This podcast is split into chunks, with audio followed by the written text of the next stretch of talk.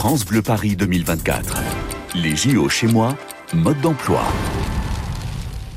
Les Jeux Olympiques sur France Bleu Paris, transporter les spectateurs vers les sites, c'est l'un des grands enjeux de Paris 2024 cet été, que vous veniez en voiture, en transport en commun ou même à vélo.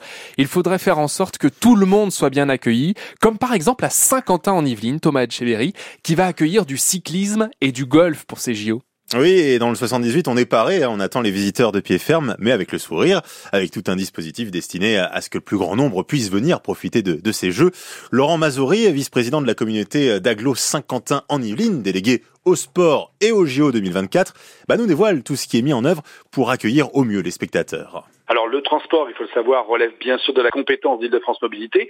Nous avons pris une grande part de tout cela, c'est-à-dire que quand les, spectateurs arriveront dans les différentes gares ou arriveront en vélo, puisque c'est une, une position forte de Paris 2024 d'avoir voulu que les spectateurs n'utilisent pas de, de, véhicules automobiles mais viennent avec des circulations douces, eh bien nous, nous nous chargerons de les transporter à nouveau entre les différentes gares et les aires de stationnement des vélos vers l'ensemble des sites en ayant piloté euh, la mise en place de toutes les dessertes au niveau des bus et tout cela grâce à l'expérience extraordinaire que nous avons eue en 2018, puisque nous avons accueilli la Ryder Cup, qui est le cinquième événement le plus euh, diffusé sur la planète, qui a accueilli jusqu'à 50 000 passionnés de golf par jour, alors que là, nos jauges seront au maximum de, 35 000 pour le golf.